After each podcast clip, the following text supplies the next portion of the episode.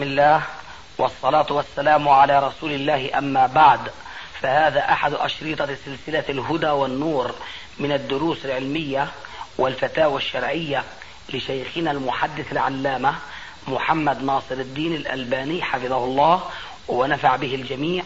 قام بتسجيلها والتأليف بينها محمد بن أحمد أبو ليلى الأثري. إخوة الإيمان والآن مع الشريط التاسع والتسعين بعد المئتين على واحد. سلام. عليك وعليهم الشيخ محمد صالح العثيمين الشيخ حماد الأنصاري عبد المحسن العباس عبد الله الغنيمان. كنت في المدينة؟ كنت في المدينة. ما شاء الله. عليك وعليهم السلام ورحمة الله وبركاته. وكيف أحوالهم؟ بخير؟ كلهم بخير. الحمد لله.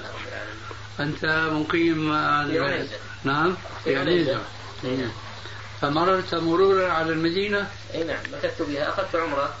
أيوه. ثم رجعت إلى المدينة. جلست مع الإخوة والمشايخ كم يوم قضيت فيها؟ قضيت يومان. يومين؟ يومين. يومين. اي نعم. ما شاء الله. تقبل الله منك عمرتك. بيئتها شيخ طيب كيف؟ بيئتها طيبة يعني. أي نعم شيخنا هذا ما كلفتنا نعم. به. ما شاء الله جزاك قلت الله له 31 رد مفرد. الله أكبر. هذا اللي تذكرته يعني وبجوز أشياء أخرى ان شاء الله أتذكرها. فيما بعد. جزاك الله خير.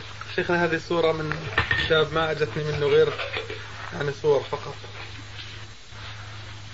ما جبت لي رسالة والله تذكرت وأنا جاي سبحان الله. خير إن شاء الله. قدر الله ما شاء فعل. إن شاء الله بنجيبها يا أستاذ إن شاء الله. هي يعني كلها صغيرة يعني وأنا ناكلها تقريبا كلها. بالنسبة لمنهاج السنة. أي نعم. أنت تذكر وين شفته؟ وين؟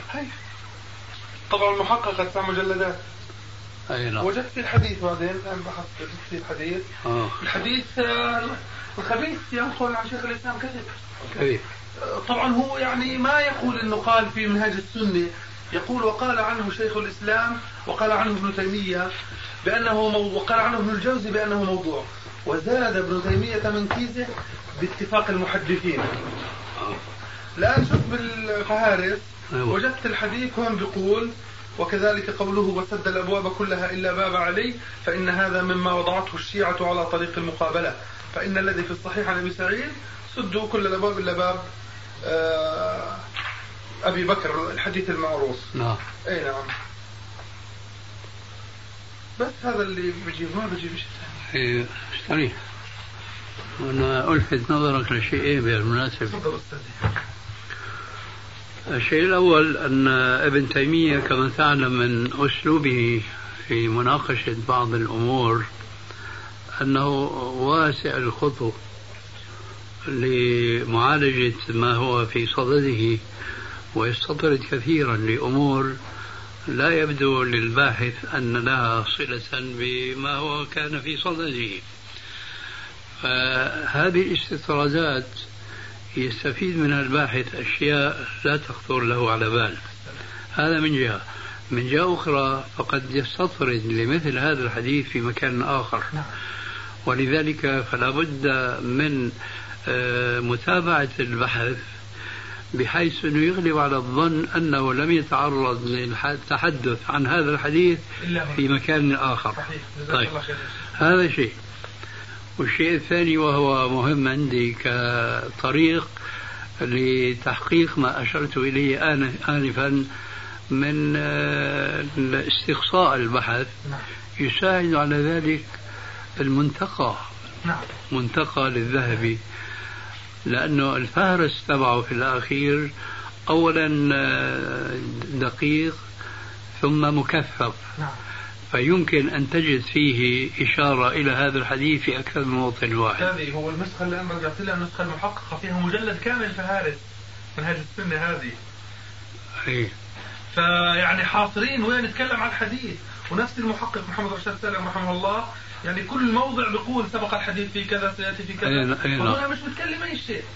يعني هو له فهرس فهرس مطول، تفصيلي. مجلد كامل فهارس هذه مم. الطبعة طيب بس في هنا بقى أنت تلفت نظري أو بتذكرني بشيء آخر. بجوز أنه الحديث يبدأ بلفظة غير اللفظة التي نعم هو الحديث له ثلاثة ألفاظ. طيب. أمر مم. سد وسدوا طيب. فما في إلا هنا سد.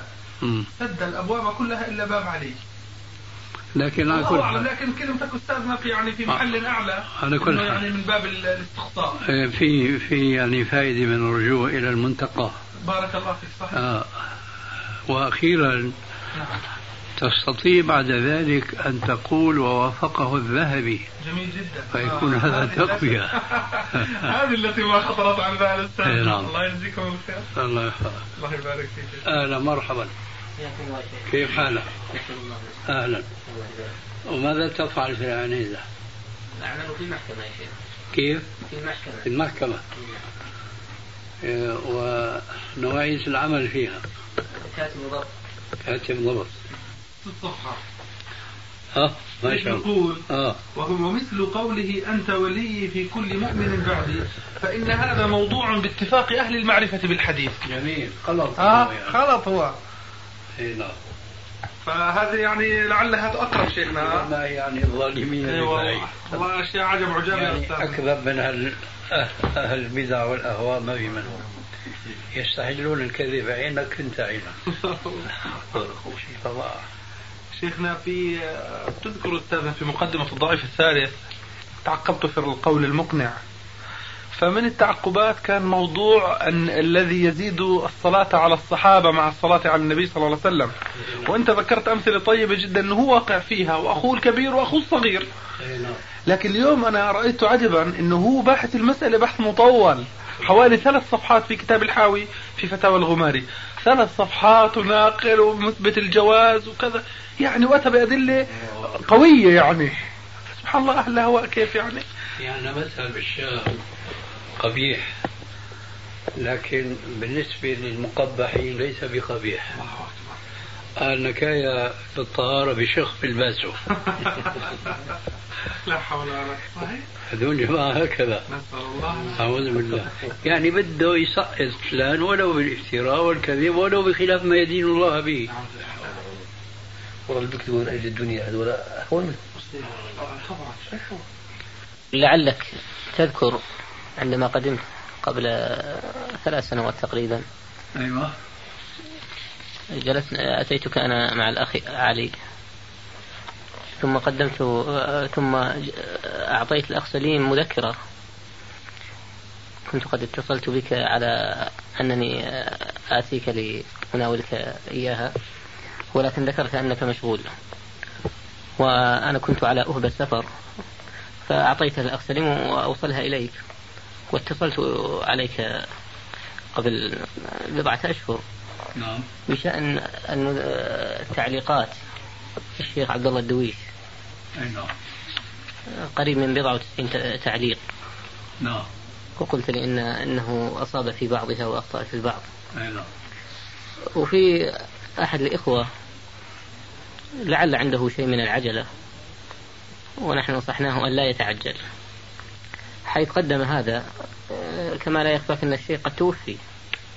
عبد الله عبد الله الدويش نعم. نعم الله.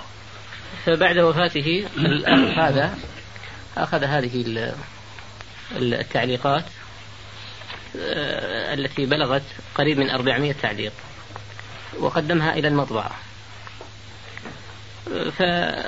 فالعجلة هذه نصحناه فيها أن لا يقدم إليها. ولكنه آه، يحب أن آه، يعني يظهر ثمرة الشيخ من التأليف لعلها يستفيد منها بعد موته. نعم. ف... وعلى... ومع ذلك نصحناه ف... فهو مصر يقول لأن الشيخ ناصر ليس لديه وقت بأن يعني يراجع هذه المذكرة فنحن نطبعها. فأنا جايب أتيت بالباقي. هذه أحسن الله إليك. يا الله. هذه- البا- الباقي ممن؟ هذه أنا صورته وأخذتها منه. أنتم إيه الباقي من عبد الله ولا من هذا الثاني؟ من التعليقات التي بخط الشيخ الشيخ عبد الله الدويش. بخطه. بخ- بعضها بخطه لعلك تنظر إليها الآن. يعني وبعضها مستنسخة باستنساخ.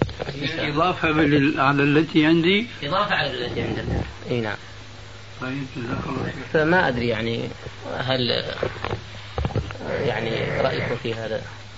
هل تحبون أن يعني يكون لديكم يعني ثمة وقت تنظرون فيها كي يعني يعني يتريث الأخ هذا؟ ونقول الشيخ لديه موافقة بمراجعة هذه المذكرة مثلا والذي يتحصل هو إن شاء الله هو الغاية المقصودة إن شاء الله. أنا يا أخي لا أستطيع أن أتوجه إلى كل ما يردني لأن ذلك سيصدفني ويصرفني. أما أنا في صدده من المشاريع العلمية اللي أنا تقريبا متوجه إليها منذ سنين. فلو أنني فتحت لنفسي باب النظر في كل ما يرد عليه والجواب عليه بالموافقة أو بالمخالفة أو بالتوسط في الأمر حسب ما يكون وضع ما وردني. معنى ذلك أنني انصرفت إلى الدخول في مشاكل الأخذ والرد. ولذلك أنا ارتأيت أنني مثل هذا المشروع الذي يتعلق إما بالضعيفة أو بالصحيحة كلما آه، تيسر لي إعادة النظر في كتاب من كتبي آه، الذي طبع قديما تيسر لي إعادة طباعته نظرت فيما جاءني من بعض الإخوان كهذا واستفدت وأشرت إلى ما قد استفدت ولو قليلا وإذا كان هناك يعني مجال لي أنتقد وأبين خطأ المنتقد؟ فعلت أيضا. أما أني أنظر في مثل هذا الكتاب كله وألف كتاب في بيان ما فيه من موافقة أو ما فيه من مخالفة. هذا أمر غير عملي إطلاقا بالنسبة لواحد مثلي منكب على ما هو متخصص فيه من خدمة السنة. وكتاب الشيخ عبد الله. أنا قرأته بلا شك وعلقت في كثير من الأحاديث التي أشار إليها آه، تارة بالموافقة وكثيرا ما في المخالفة. وأنا أعتقد من تجربتي في مثل هذه الردود والمناقشات أنه فعلا أخواننا هؤلاء متسرعون. ولذلك ما أشرت إليه أنت آنفا بأنك نصحت هذا الأخ الذي أشرت إليه من أن يتريث. فهو عين الصواب. لأنه في اعتقادي أن الناشئين اليوم في هذا العلم كثيرون والحمد لله. وذلك يبشر بمستقبل جيد. لكن يعكر عليه أنهم فعلا يتسرعون. ويظنون أن علم الحديث يعني ممكن أن يهضمه الإنسان ببضع سنين. ولذلك فكلما رأوا يعني خطأ لبعض المشتغلين بهذا العلم وظنوه خطأ بادروا إلى النقد وإبداء رأيهم. وهم بعد آه، كما يقولون عندنا في بعض العبارات على الرحراح يعني على الفايش الماء الفايش مفهوم هذا الكلام عندكم؟ لا. آه. يعني مثلا ساحل البحر كل ما تقدم الماء إلى الساحل بيكون إيه ليس عميقا نعم. فهو على الرحراح يعني في أول ما يستطيع أن يغوص وأن يخوض لأنه ناشئ في السباحة. هذا مثلا هناك يقال. آه، ما أدري أنا كان اتفق لي قديما أنني جلست مجلس مع أخ. هل هو هذا عبد الله دويش ولا غيره؟ كانوا يقولون لي قبل أن ألتقي به أنه يحفظ البخاري غيبا. هل هذا كان صفته؟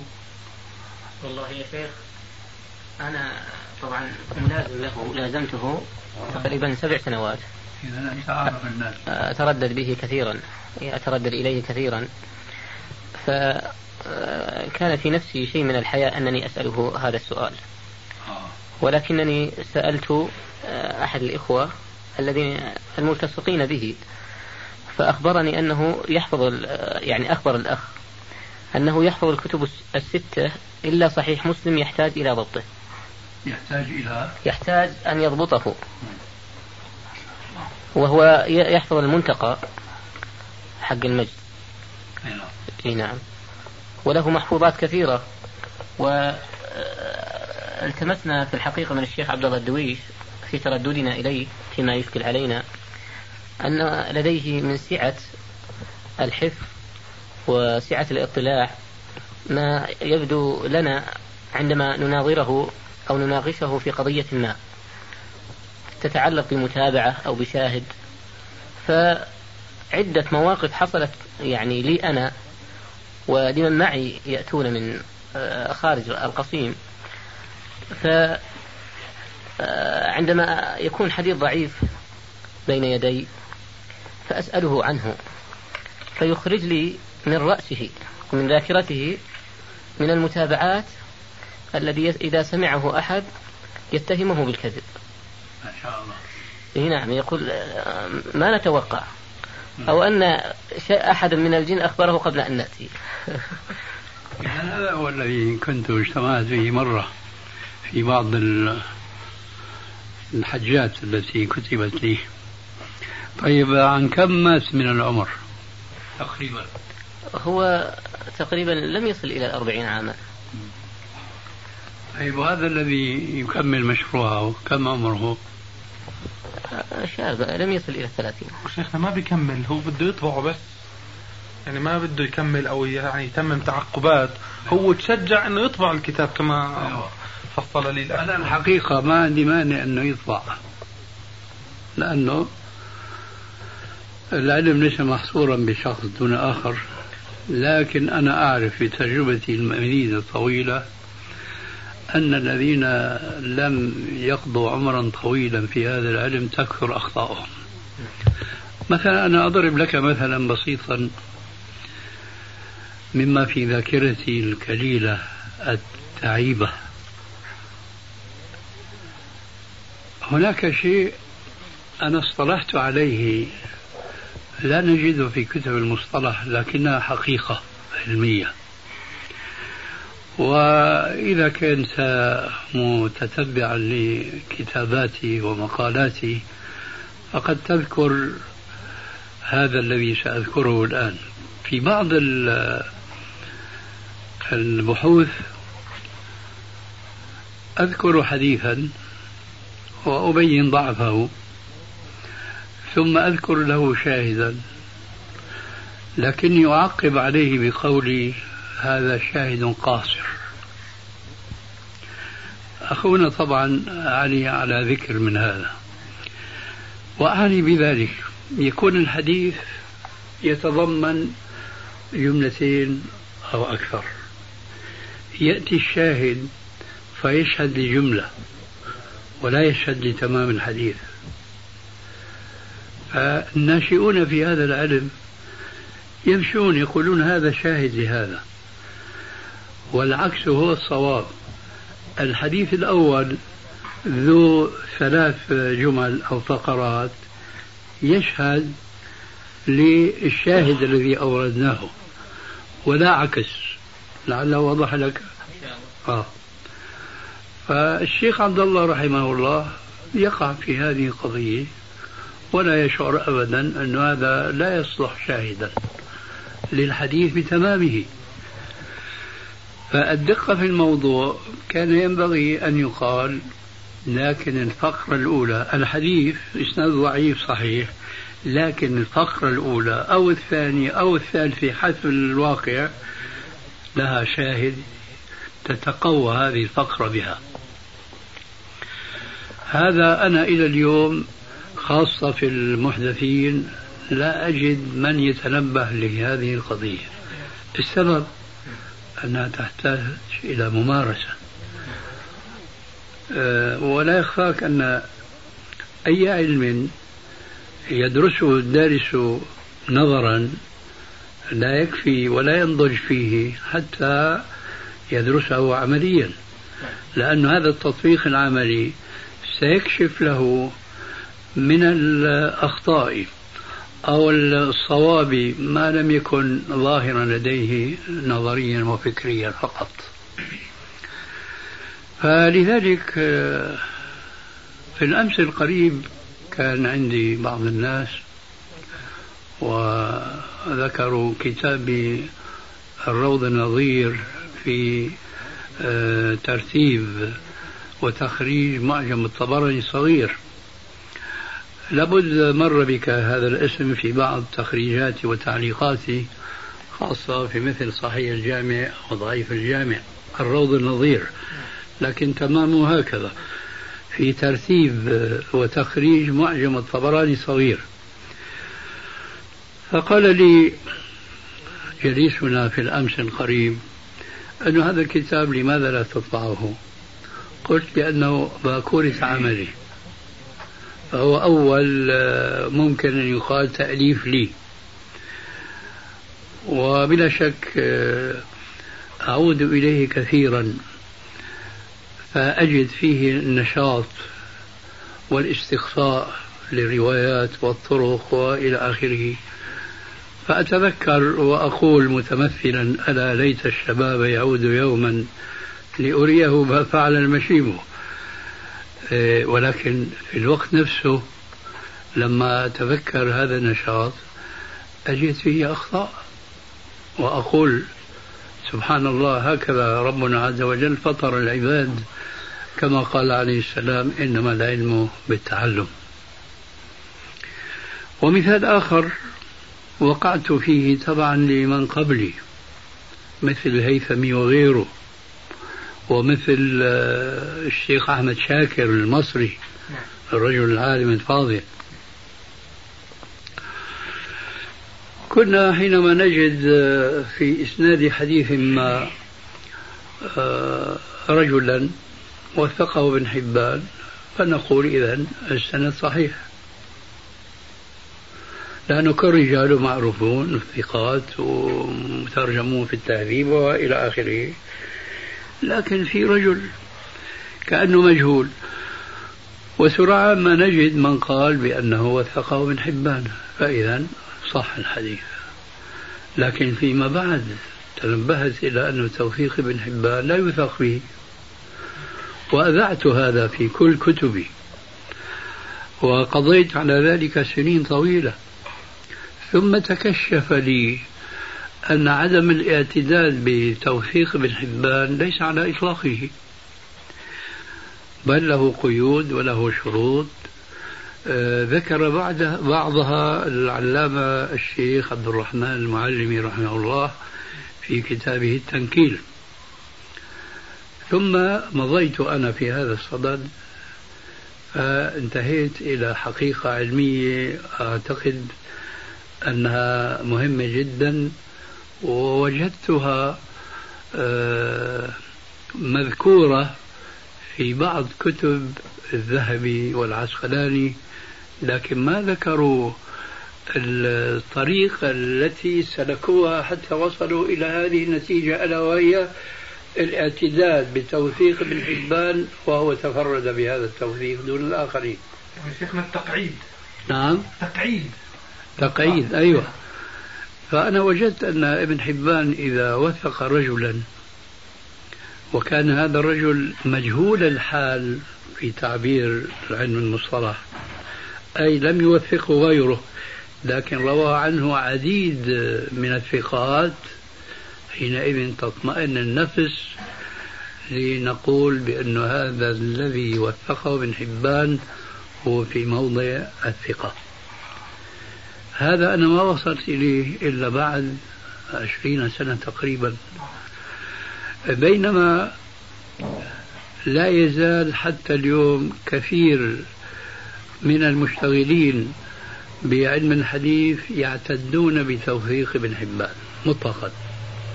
وبعضهم ممن تابعوا الكتابات هذه وانتقادنا لتوثيق ابن حبان آه، مش معنى بأنه توثيق ابن حبان لا يعتد به. لكن ما وصلوا معنا إلى هذه القاعدة كما قال صاحبنا أنه إذا كان الذي وثقه ابن حبان له رواة كثيرون ثقات عنه فحينئذ هذا يعتد بتوثيقه إياه. وفي مثله يقول الذهبي والعسقلاني صدوق ولو رجعت إلى كتب الرجال كلها فلن تجد كلمة صدوق صدرت من أحد من المتقدمين. كيف وصل إليها العسقلاني وبينه وبين الرجل نحو سبعمائة سنة وكذلك الذهبي؟ هو بهذا الفحص وهذا البحث والاستقصاء والتعرف على عدد الرواة الثقات الذين رووا عن هذا الثقة الذي وثقه ابن حبان علما أن ابن حبان في كتابه لا يذكر عن الموثق عنده لا يذكر له راويا إلا شخصا واحدا. وقد يقول في بعض الأحيان روى عنه فلان ويسميه وغيره أو روى عنه أهل بلده كلمة عامة. فلا تكفي ولا تروي ولا تشفي إلا ينبغي أن نتبع الكتب الأخرى لنعرف أن هذا الرجل الذي وثقه ابن حبان له رواة ثقات ولا فقط هذا واحد أو اثنين؟ هذا كمثال ثاني أن الإنسان في هذا العلم في الواقع يجب أن لا يتسرع وأن يتئد وأن يتباطأ في الحكم على الأحاديث تصحيحا وتضعيفا ومن باب أولى أن يتوجه بالنقد والاعتراض على من خالفه في الرأي. وشيء ثالث ولعله يكون الأخير بالنسبة لهذا الموضوع أن هناك آه، مسائل في علم الحديث تعتبر نسبية. أي يختلف الرأي فيها بالنسبة لبعض العلماء عن بعض آخر. بل الأمر أدق من ذلك أحيانا فقد تكون نسبية بالنسبة للشخص الواحد. بالنسبة للشخص الواحد أي المحدث أي الباحث الواحد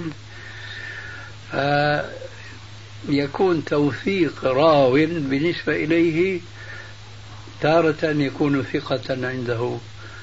تارة يكون ضعيفا عنده تارة يكون وسطا بين هذا وهذا ورأيت من معنى الحديث الحسن يذكر ما معناه بأن الحديث الحسن هو من أدق أنواع علوم الحديث من هذا شيخنا؟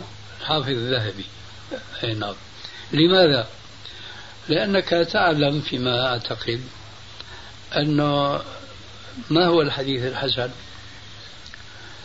آه، طبعا الحسن لذاته والحسن لغيره قسمان معروفان الحديث الحسن لذاته هو الراوي الثقة لكن حفظه دون حفظ راوي الحديث الصحيح وفوق راوي الحديث الضعيف في هذه النسبة قد ينظر إليها الباحث الواحد تارة فيلحق هذا الراوي بالضعيف الحفظ فيضعف حديثه. وتارة قد يكون من باب إمعان النظر فيما قيل فيه يرفع سويته من الضعف إلى الحسن فيحسن حديثه. هذا وهو شخص واحد. فما بالك إذا نظرت إلى هذه القضية بالنسبة لزيد وبكر وعمر والأشخاص اللي كلهم عم يشتغلوا في علم الحديث؟ فلا شك أنه هنا الأمر سيكون النسبية فيها واسعة جدا جدا. هذا بالنسبة للحديث الحسن لذاته. والحديث الحسن لغيره أشكل وأشكل لأنه لما الحديث الحسن يذكر ما معناه بأن الحديث الحسن هو من أدق أنواع علوم الحديث. من هذا شيخنا؟ الحافظ الذهبي. أي نعم. لماذا؟ لأنك تعلم فيما أعتقد أنه ما هو الحديث الحسن؟ آه، طبعا الحسن لذاته والحسن لغيره قسمان معروفان. الحديث الحسن لذاته هو الراوي ثقة لكن حفظه دون حفظ راوي الحديث الصحيح وفوق راوي الحديث الضعيف. هذه النسبة قد ينظر إليها الباحث الواحد تارة فيلحق هذا الراوي بالضعيف الحفظ فيضعف حديثه. وتارة قد يكون من باب إمعان النظر فيما قيل فيه يرفع سويته من الضعف إلى الحسن فيحسن حديثه. هذا وهو شخص واحد. فما بالك إذا نظرت إلى هذه القضية بالنسبة لزيد وبكر وعمر والأشخاص اللي كلهم عم يشتغلوا في علم الحديث؟ فلا شك أنه هنا الأمر سيكون النسبية فيها واسعة جدا جدا. هذا بالنسبة للحديث الحسن لذاته. والحديث الحسن لغيره أشكل وأشكل لأنه يتعلق بنسبة الطرق التي يقف عليها الباحث أولا ثم نسبة الضعف الموجود في مفرداتها ثانيا. فقد يرى زيد من الناس يحصل هذه الطرق بينما لا يحصلها غيره. نعم.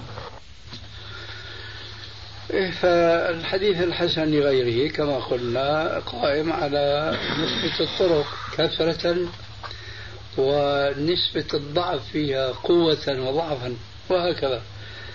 فهذا مجال واسع جدا للاختلاف. فإذا كان هناك شخص لم يمضي عليه دهر طويل من البحث فيبدو له أن فلان صحح ما هو ضعيف أو ضعف ما هو صحيح. الحقيقة أن المسألة تحتاج إلى تأني وتروي هذا ما عندي بالنسبة لهذه المسألة. بالنسبة المتابعات اللي يذكرها الشيخ عبد الله نعم. فيما مر عليك لعله. فما مدى يعني مستواها يعني؟ قلت لك كلاما عاما أنه في بعض الاشياء أصاب فيها وهو الآن أنا أذكر شيء آخر أنه هو يقول مثلا هذا الحديث آه، ضعفه الشيخ هنا لكن صححه هناك وهذا نحن نعرفه. نعم. والسبب هو ما ذكرناه انفا. نعم. لدينا شيخ بعض الأسئلة. نعم. لعلها نشرع بها يا شيخ؟ إن شاء الله. أه حكم تغيير النية في الصلاة من نافلة أو راتبة إلى فريضة أو العكس كمن دخل في فريضة الظهر ثم تذكر أنه قد صلى الظهر فهل يغير نيته إلى نافلة أو راتبة؟ ما في حاجة في هذه الصورة نغير النية لأنها ستقع كما يقولون اليوم أوتوماتيكيا نافلة لأنه لا فرضة في يوم مرتين لا سيما وقد سهى في نيته فهو طاعة عباد لله عز وجل والنية خطأ فهي مغتفرة. حتى الراتبة هاي شيخ؟ هو نتكلم عن الفريضة. حتى إيش قلت؟ حتى الراتبة. الفريضة. هو الفريضة. الراتبة ليست فريضة؟ لا أنا أقصد الراتبة سنة الظهر وسنة الراتبة. السنة الراتبة. طيب. آه، في السنة الراتبة نواها راتبة؟ أي نواها راتبة. نواها راتبة. إيه، ثم يغير نية إلى فريضة؟ لا. إيه، إحنا قلنا وكذلك العكس. إيه، لذلك الآن في صدد التفصيل يعني. سؤالك الآن تحديده ما هو؟ تحديده يعني المسألة هذه آه، تتفرع فرعين. الأول غيرها من فريضة إلى نافلة أو راتبة. هذا أجبت عنه. أو غيرها من آه، من راتبة إلى إلى فريضة. إلى فريضة. لا يجوز. نعم. نعم. آه، قطع رأس الطفل أو كتفيه عند الولادة إذا كان ميتا عند تعسر الولادة. تعسرا قد يؤدي إلى وفاة المرأة. هذه ضرورة لا شك بس الأمر يجب أن ينظر إلى الطبيب. نعم. نعم. برا ظاهرة أيوة. أي نعم شيخ أقول هذه ضرورة. نعم. والضرورات تبين المحظورات. لكن الأمر يتعلق بمهارة الطبيب والثقة الدينية به. لأنه ليس كل طبيب يثق بمهنته من جهة وبدينه من جهة أخرى. فإذا كان الطبيب دينا وماهرا ورأى هذا الذي أنت سألت عنه جاز ذلك وإلا فلا. وهذا وقع شخصيا أنا بالنسبة لي. أول زوجة تزوجتها وأول ولد رزقته ما أخرج من بطن الأم إلا مقطعا أو صالا فالضرورات تبيح المحظورات. نعم. قد ذكرتم أن الشاهدين شرط في صحة النكاح فإذا عقد رجل عقدا بدون شهود. بناء على ضعف الحديث عنده ثم تبين له بعد العقد صحة الحديث. فهل يجدد العقد؟ لا. هذا كأنكهة الكفار التي أقرها الإسلام ومن باب أولى أن يكون مقررا وثابتا شرعا. ولكن إذا عقد من جديد فلا يصح إلا بالشاهدين. إذا تزوج من جديد وعقد على زوجة جديدة فلا يصح إلا بشاهدي عدل آه، ذكرتم أنه إذا تعددت موجبات الغسل فإنه يغتسل بعددها. فهل ينطبق ذلك على موجبات الوضوء إذا تعددت؟ آه، موجبات الوضوء إذا تعددت آه، أوضح لي هذا الفرع الثاني بمثال. موجبات الوضوء فمن أحدث كساء أو ضرار وأكل لحم إبل. تعددت هكذا. فهل يتوضأ مرتين بناء على موجبات الغسل. يعني هو محدث يعني هو أكل لحم إبل معليش. ثم أحدث. يعني محدث كيف؟ يعني؟ كيف؟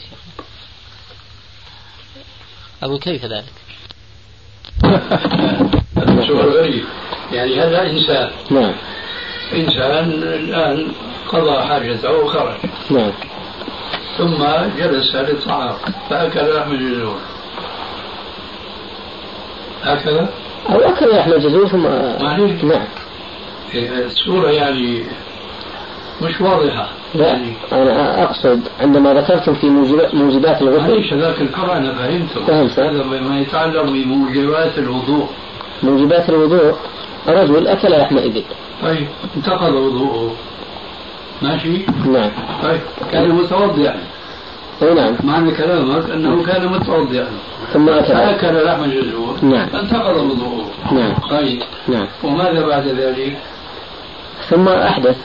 طيب. هذا الذي أنا أستغربه.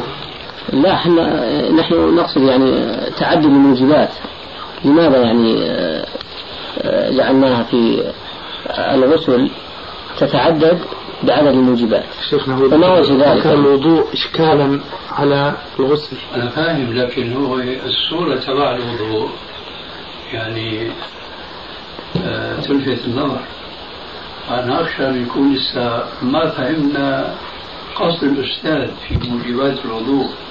فهل هو كما فهمت أنا آنفا أنه رجل كان متوضئا؟ نعم.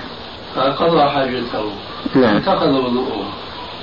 فوق ذلك أكل لحم الجزور انتقد وضوءه مرة ثانية. لا ما انتقض وضوءه. ما انتقد وضوءه يعني إذا أنا إذا مستغرب السؤال يعني تماما. لا يعني وجهة نظركم بالنسبة لقضية الغسل يعني لماذا يعني آه، يعني أمرناه بأن آه، يعني بعدد الموجبات بالنسبة للغسل يعني أنه يغتسل بعدد رجل كافر. لتشوف الفرق رجل كافر ثم أسلم.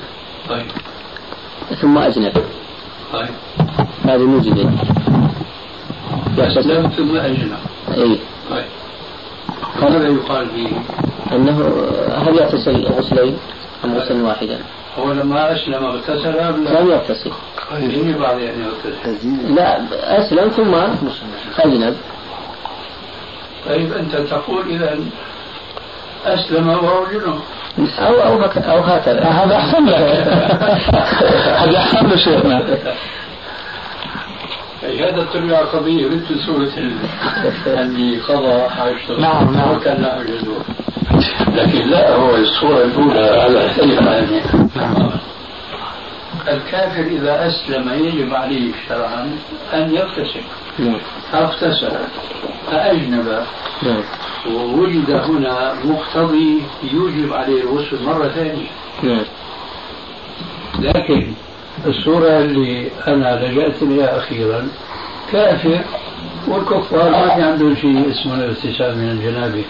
فهو في حالة كونه كافر هو جنوب أيضا. نعم. فالإسلام أمره بأن يغتسل. نعم. لكن بعد أن اغتسل أي أسلم فاغتسل حدث معه ما يوجب الغسل عليه مرة ثانية؟ وهو الاحتلام كما قلت.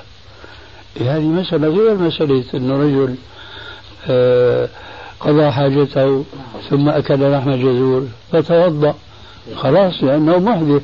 مهما أتى يعني رجل تبول. نعم. ثم تغوط نعم. ثم أكل. نعم. هذه كلها انصبت قبل أن يتوضأ. فيغني عن هذه الأشياء أن يتوضأ مرة واحدة. طيب. لكن لكن مثلا يوم الجمعة آه هو جنب نعم. وعليه أن يغتسل. نعم. فهل يكفيه غسل واحد أم لابد من غسلين غسل الجنابة وغسل ال- الجمعة. من يرى أن غسل الجمعة سنة آه، يكتفي بلا شك بغسل واحد. لكن من يرى بأن غسل يوم الجمعة هو على ظاهر قوله عليه السلام غسل الجمعة واجب على كل محتلم يقول لا يقوم واجب عن واجب ولا يغني واجب عن واجب فلا بد له من غسلين هنا. لكن الأمثلة التي أنت تذكرها ليست هكذا. سواء الكافر الذي أسلم أو المسلم الذي أحدث ثم أكل لحم الجزور فهذا يتوضأ مرة واحدة لأنه في كل حال من هذه الأحوال هو محدث. فتطهر فانتهى الأمر. لا لعل المسألة وضحت. إن شاء الله. آه، الميت يلقن بشهادة أن لا إله إلا الله. نعم. فهل يزاد على ذلك أن محمد رسول الله؟ لا. آه، وهل أن محمدا رسول الله؟ وهل ورد حديث صحيح في هذا؟ لا. الذي ورد ما تعرفونه لقنوا موتاكم لا إله إلا الله.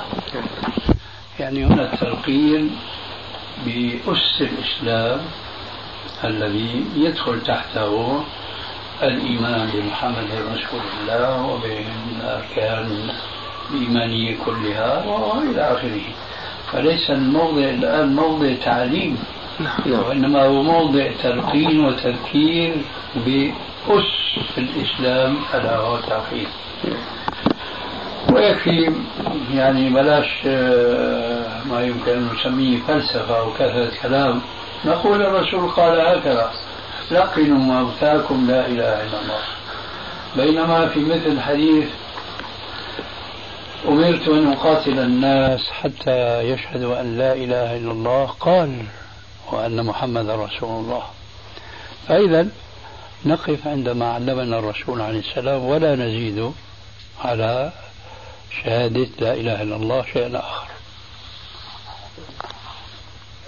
عقوبة شارب الخمر. هل يقال فيها أنها حد شرعا أو من باب التعزيرات؟ الحقيقة الذي أنا أراه آه، أن الأمور الاصطلاحية يجب أن لا تغير شيئا من الأحكام الشرعية فهل ثمة فرق بين أن يكون حدا أو تعزيرا؟ نعم. آه. فأنا أقول سلفا إن دل الدليل الشرعي على أنه تعزير وليس حدا قلنا بأنه تعزير. ولعل الأمر كذلك إذا ما تذكرنا الحديث الصحيح الذي فيه من شرب الخمر فاجلدوه هكذا فإذا شرب في الرابعة فاقتلوه. مع ثبوت أن النبي صلى الله عليه وسلم آه، ما قتل في الرابعة. ولذلك آه، آه، نرى نحن أن الأمر يرجع إلى حكمة القاضي واجتهاده. فإن رأى من المصلحة الدينية قتل الشارف في المرة الرابعة قتله. وإن لم يرى ذلك أقام عليه الحد المعروف فسواء ما سميناه حدا أو تعزيرا أنا أقصد بالنسبة للجلد لأن عندنا في المحاكم أنه إذا ثبت أنه شرب الخمر فإن القاضي يقول آه، ويجلد ثمانون جلدة حدا آه، لشرب الخمر أوه. إيه هذا بقى يا تسامح بالتعبير يا ها؟ اجتهاد يا رأي. يعني بكونه لأن النبي صلى الله عليه وسلم ما حده. نعم. فمنا الضارب بثوبه بنعله يعني. يا رأي يا اجتهاد يا تسامح بالتعبير هو أنت لا تخالفه في جواز الجلد ثمانين. لكن لكن تخالفه في التعبير. أي نعم. ها فقلت لك عن التعبير. ممكن في ناس زيادة. كيف؟ واحد مستوي يزيدوا له الرقم ولا يزيدوه من باب التعزير إذا له سوابق أكثر من ثمانين؟ يزيدونه كيف؟ لما يكون يعني كرر يعني. لكن من أين جاءوا من هذه يعني الزيادة؟ والله اجتهادا منهم. لأن القاضي له معرفة بالجاني. معليش الاجتهاد كما لا يخفاك له حدود. نعم. فما مستندهم في ذلك. الاستناد على مجرد تعزير لا يعطيهم مطلق التصرف في التعزير مثلا آه، الحديث الصحيح يقول ماذا؟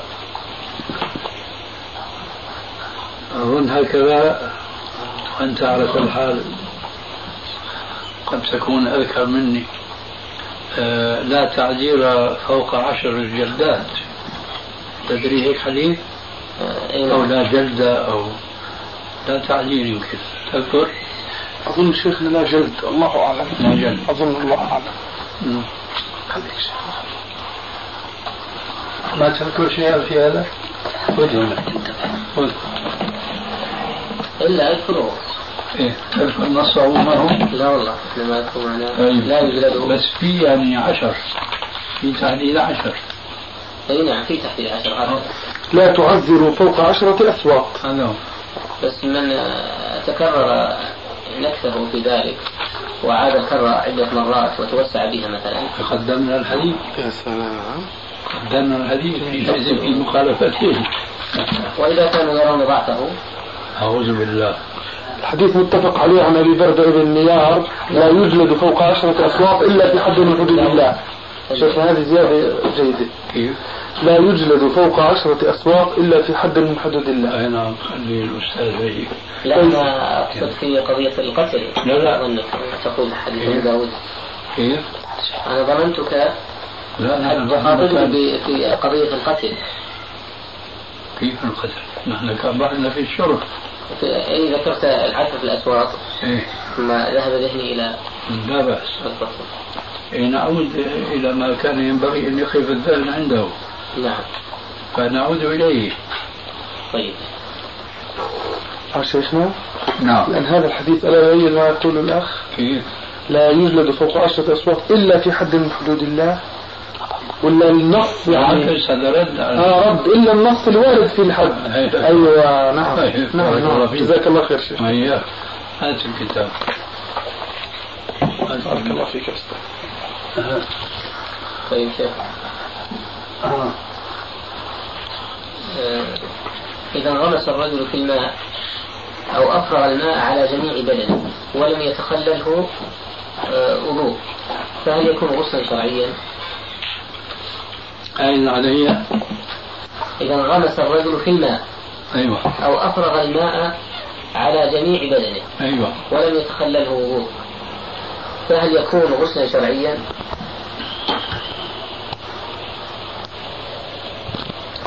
الله جاهل يا شيخ. خير. نسيت ذاك المحل وهذا صوته مش مناسب. سامحنا آه إن كان صورة السؤال يلتقي مع الصورة الأخرى التي يذكرها الأحناف في كتبهم فالجواب لا. الصورة الأخرى هي بينما رجل يمشي على ساحل البحر أو النهر زلت به القدم وكان جنوبا فخرج وقد أصاب الماء جميع بدنه. فهل يخرج طاهرا يصلي؟ قالوا هم يجوز. لأن عندهم شيء أنا أسميه فلسفة. التفريق بين المقاصد والوسائل. فتجب النية في المقاصد عندهم دون الوسائل. الغسل وسيلة. هي صح؟ نعم يا هي معذورة. الذي انغمس في الماء أو أفرغ عليه. آه. نعم. انتبهت للصورة الذي قدمتها لك عن الحنفية؟ نعم هل هي هذه ولا تختلف هذه عن تلك؟ هي نفسها ولكنهم بعضهم يستدل كيف؟ في الرجل الذي أصابته جنابة. ها؟ آه. آه وقال وثم تيسر الماء فأعطاه فأعطى النبي صلى الله عليه وسلم هذا الرجل وقال أفرغه على نفسك ولم يذكر الوضوء. فقالوا أن هذا فيه دليل على أنه مجرد إفراغ الماء على البدن يكفي معليش غسلا شرعيا. أنت تعيد السؤال نعم. لكن أنا أسأل سؤالا استيضاحيا هل يختلف سؤالك عن الصورة التي أوردتها عن الحنفية؟ لا ما يختلف. ما يختلف. لا. لكن لما أتممت كلامك كأنه يختلف. ولذلك فأنا سأقول شيئا. آه، مناط المسألة في الصورة الحنفية عدم وجود النية. ففي مثالك أنت. منفي النية أيضا ولا موجودة؟ موجود النية. آه إذا ليست كهذه تختلف تماما. فإذا المسألة التي تسأل عنها هي رجل نوى الإغتسال وسط الجنابة ولم يتوضأ. يجزيه ذلك أم لا؟ أليس هكذا السؤال؟ بلى. طيب. الجواب نعم. لأن في صحيح مسلم آه، من حديث آه، جبير بن نفير أن رجلا سأل النبي صلى الله عليه وسلم عن غسل الجنابة فقال عليه السلام أما أنا فأفيض على رأسي ثلاث حثيات فإذا أنا طاهر. فلم يذكر في هذا الحديث الوضوء الذي جاء ذكره في حديث عائشة وفي حديث ميمونة في الصحيحين أن النبي صلى الله عليه وآله وسلم كان إذا اغتسل غسل الجنابة بدأ بالوضوء فتوضأ ثم صب على رأسه. فالوضوء المسنون الكامل هو بتقديم عفوا فالغسل هو بتقديم الوضوء بين يدي الغسل. لكن هذا الوضوء ليس شرطا في صحة الغسل وإنما سنة. وهذا الجواب ما سألت عنه. طب شيخنا قضية المضمضة والاستنشاق نعم. في من يفيض هذه قضية طبعا آه تعالج بمعالجة أخرى وهي معروفة عندنا. من يرى أن المضمضة والاستنشاق في الوضوء فرض وهذا الذي نتبناه فنقول لابد والحالة هذه لمن يصب ولا يتوضأ أن يتمضمض ويستشرق لقيام الدليل على وجوب ذلك. ومن يرى أنه سنة فقد سبق الجواب على ذلك. ما هي نظرتكم في كتاب الأخ محمد الشيباني؟ الألباني حياته وآثاره. نعم. وإذا كان الكتاب فيه قصور في جوانب فما هي هذه الجوانب التي قصر فيها؟ هذا ما لا أستطيع الجواب عليه لأني ما قرأت قراءة تدبر وإنما هي أفكار الرجل. جزاه الله خير يعني كتبها وراجعني في بعضها ولا شك. أما أن أعطي فكرة عامة عن الكتاب فهو والله موجود عندي هنا وما قرأته. فإذا كان عندك ملاحظة نستفيدها وقد ننصح بها المؤلف. أما الإجابة على السؤال فليس جاهزا. عندي أيوة قبل أن ندخل في السؤال هذا يا شيخ هذا كلام الأخ الشيباني. أقول قبل أن ندخل في هذا السؤال آه. في قضية الأخ الشيباني أيوة. في عبارة لعلنا نقرأها عليه يقول في المجلد الأول ولا يسعني إلا أن أنوه إلى أنني قد قرأت هذا الكتاب على العلامة محمد ناصر الدين الألباني حفظه الله نعم. ومتع في عمره وفي جلسات متعددة على مدار سنتين كاملتين حتى خرج بهذه الصورة التي تراها بين يديك نعم. نسأل الله التوفيق والسداد والرضا. وأن يجعله إلى آخره. أنا يا أخي ما يخرج عما قلت آنفا لأنه كون رجل قرأ علي آه، الكتاب على نوبات وجلسات ما بيعطيني فكرة مجموعة في ذهني كما لو وضعت الكتاب الآن بعد أن طبع وصنف هذا التصنيف. ما بيعطيني الفكرة التي تسوغ لي أن أعطي جوابا عن ذاك السؤال؟ على أنه ممكن أنه يكون أنا ما أستحضر الآن أنه يكون الكلام هذا محمول على غالب الكتاب مش كل جزئية صغيرة وكبيرة. مثلا المقدمة مش ضروري يكون أنا اطلعت عليها لكن في الغالب هو يقصد الأشياء التي تتعلق بي شخصيا ولا يمكن للإنسان أن يعرفها إلا من طريق المؤلف. آه فهنا بقى إذا كان في شيء يتعلق بهذه النقطة بالذات ممكن أن يسأل عنها المتحدث عنه. واضح؟ نعم. من قال من العلماء أن نار جهنم موجودة في هذه الأرض التي نعيش التي نعيش عليها. وجعلها من متعلق من متعلقات الإيمان لأن ظواهر النصوص القرآنية والحديثية تدل على ذلك. كقوله تعالى كلا إن كتاب الفجار لفي سجين وقوله تعالى لا تفتح لهم أبواب السماء وقوله, وقوله عليه الصلاة والسلام اكتبوا كتاب عبدي في سجين وأعيدوه إلى الأرض السفلى أقرأ السؤال. آه، أنا فهمت السؤال بس آه، شو الآية اللي قرأت أخيرا التي يستدلون بها على أنه جهنم في الأرض؟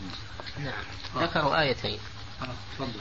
قوله تعالى كلا إن كتاب الفجار لفي سجين. وقوله لا تفتح لهم أبواب السماء. طيب. نعم. والحديث؟ والحديث ما هو؟ وقوله عليه الصلاة والسلام اكتبوا كتاب عبدي في سجين وأعيدوه إلى الأرض السفلى. نعم. نعم. طيب. إيه أعيدوه إلى الأرض السفلى يعني جهنم؟ إلى الأرض السفلى المقصود يعني هذه الأرض يعني. معليش أرض الدنيا.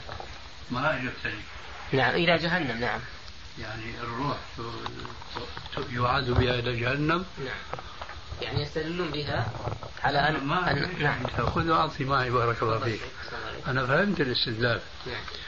آه الحديث نصه مرة أخرى.